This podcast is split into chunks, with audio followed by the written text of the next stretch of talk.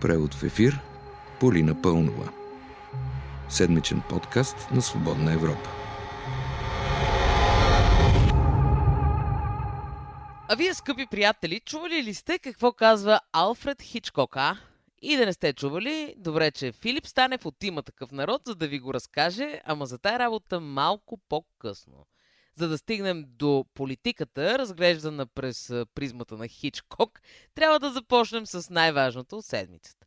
Президентът Румен Радев връчва мандата за съставяне на правителство на БСП. Това е третият и последен опит в този парламент да се състави правителство, след като има такъв народ не успяха и след като миналата седмица ГЕРБ разказаха за своя въображаем кабинет. Защо въображаем, питате вие? Защото само ни го разказаха, как си го представят, но не го предложиха за гласуване в парламента. Та, след тия неуспешни опити, сега на ход е БСП. Зарадвани от тая новина, социалистите веднага се похвалиха, че ще преговарят за правителство с Демократична България, Изправи се и има такъв народ. Дори Корнелия Нинова държавнически, разбирате ли, каза. А, що се отнася до министър-председател? Не, няма да съм аз кандидатурата и смятам, че не бива да е нито един от политическите лидери на партиите. Моментът е такъв, че ние трябва да отстъпим назад и да изберем надпартийна фигура, консенсусна. Само ще напомня, че когато последния път мандатът беше в ръцете на БСП, чухме следното предложение. Да бъде избран господин Дилян Славчев Пеевски. И още малко ще си поспомняме, само че ще впрегнем по-краткосрочната памет. Ето, господин Филип Станев от има такъв народ припомни позицията на партията си в светлината на връчения на БСП мандат. Казусът се повече от ясен. Мандата отива в БСП, а ние няма как да съставим кабинет с тях, наистина. На въпрос как ще гласуват от има такъв народ в пленарна зала, ако социалистите все пак предложат кабинет, какво мислите, каза господин Станев? О, нека да видим как ще гласуваме, нека да го видим там. Ама вие искате да видите как ще гласуваме или искате предварително? А, не забравяйте какво казва великия Алфред Хичкок. А, съспенс, има една такава дума. Разбрахте ли сега за съспенса? Значи, хората по цивилизования свят говорят за предвидима политика, разумно отношение, предварителна известност на позициите, а ние тук... А, съспенс, има една такава дума. Към съспенс, между другото, върви и позицията на Демократична България. Да, съпредседателят на коалицията Христо Иванов обяви в четвъртък, че позицията на групата е предварително ясна и напомни, че отдавна Демократична България имат решение, че няма да подкрепят кабинет с мандат на БСП. До тук ще кажете вие, няма съспенс. Ето го, идва. Веднага след като напомни, че няма да подкрепят кабинет на социалистите, Иванов все пак не затвори тази врата окончателно. Ние сме демократична формация. Окончателното решение по предложението за премиер, за правителство, ще бъде взето на нашите колективни органи. Или както Филип Станев, а и аз вече ви напомняме... А, съспенс, има една такава дума.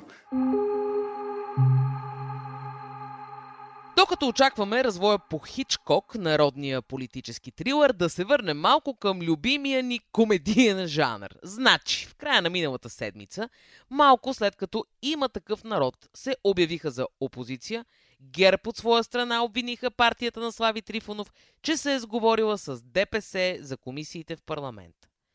Там има такъв народ, взеха най-много комисии, а ДПС взеха две. Като икономическата дори беше оглавена от Йордан Цонев.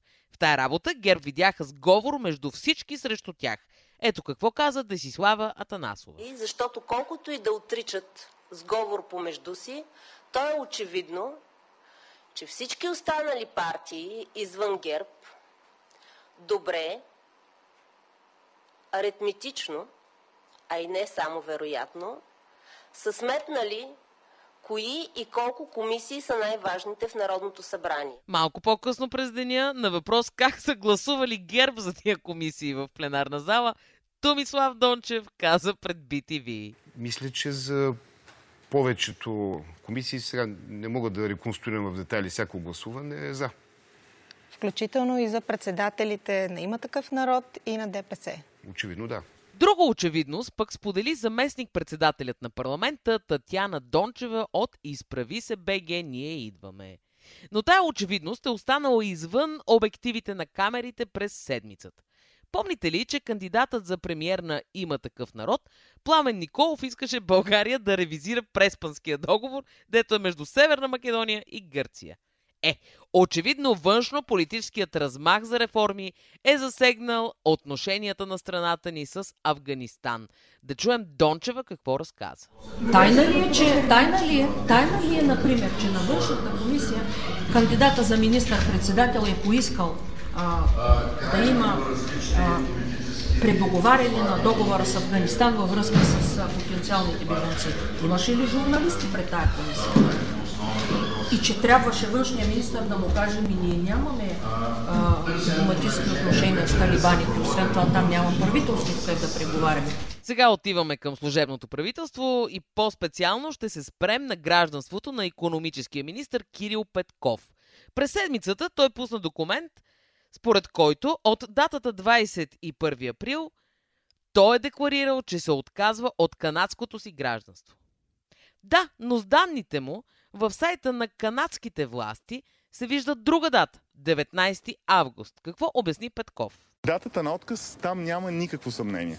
Датата на отказ е двадесет и първи април а, тази година. Това беше първият момент, когато имаше потенциала да бъде поканен като министър. И датата, която се тиражираше деветнадесети август, за мен е абсолютно неразбираема, защото другата дата, която е абсолютно безспорна, е, че миналия петък, реално на двадесети август, а на мен лично ми се обадиха от а, имиграционните е, служби да, в, в Канада, да ми кажат, че цялата процедура е завършена. Всичко хубаво. Задачата се пита, ако процедурата е завършена на двадесети август от Канада, господин Петков до тогава ли е бил канадски гражданин? И от Кирил Петков отиваме директно към ДПС, които са така чувствителни на тема икономическия министър. Сигурни сме, че въпросът е напълно принципен и ДПС нямат нищо против, че Петков смени борда на Българската банка за развитие, например. Та, към Йордан Цонев, който обясни пред Нова телевизия как партията му се бори, забележете, бори, за да докаже, че Пеевски е незаслужено в списъка Магницки. Този наш приятел ДПС се бори да докаже, че той е незаслужено в тези списъци. Ние сме написали писма и сме получили борите? Отговори. Ма, по, по, по законов път. Какъв е законовият път, ще питате? Ми през българските институции, обясни по-нататък господин Цонев. Впрочем, това са същите институции, които не забелязаха как от собственик на един Opel Astra господин Пеевски стана милионер. Същите тези институции, например прокуратурата, която не видя нищо общо между Пеевски и КТБ. А като стана дума за прокуратурата, главният прокурор отиде през седмицата на второ изслушване в парламент. Както и на първото, обясни, че всичко е по закон. Един вид бетон. Както и на предишното изслушване, не стана ясно как законово, обосновано, се стига до момента, в който полицай, наказан, че е пребивал протестиращи срещу Гешев, се оказва наед доскоро именно от същия Гешев. Такъв беше преводът в ефир тази седмица. Аз бях и още съм Полина Пълнова, а с вас ще се чуем идния петък.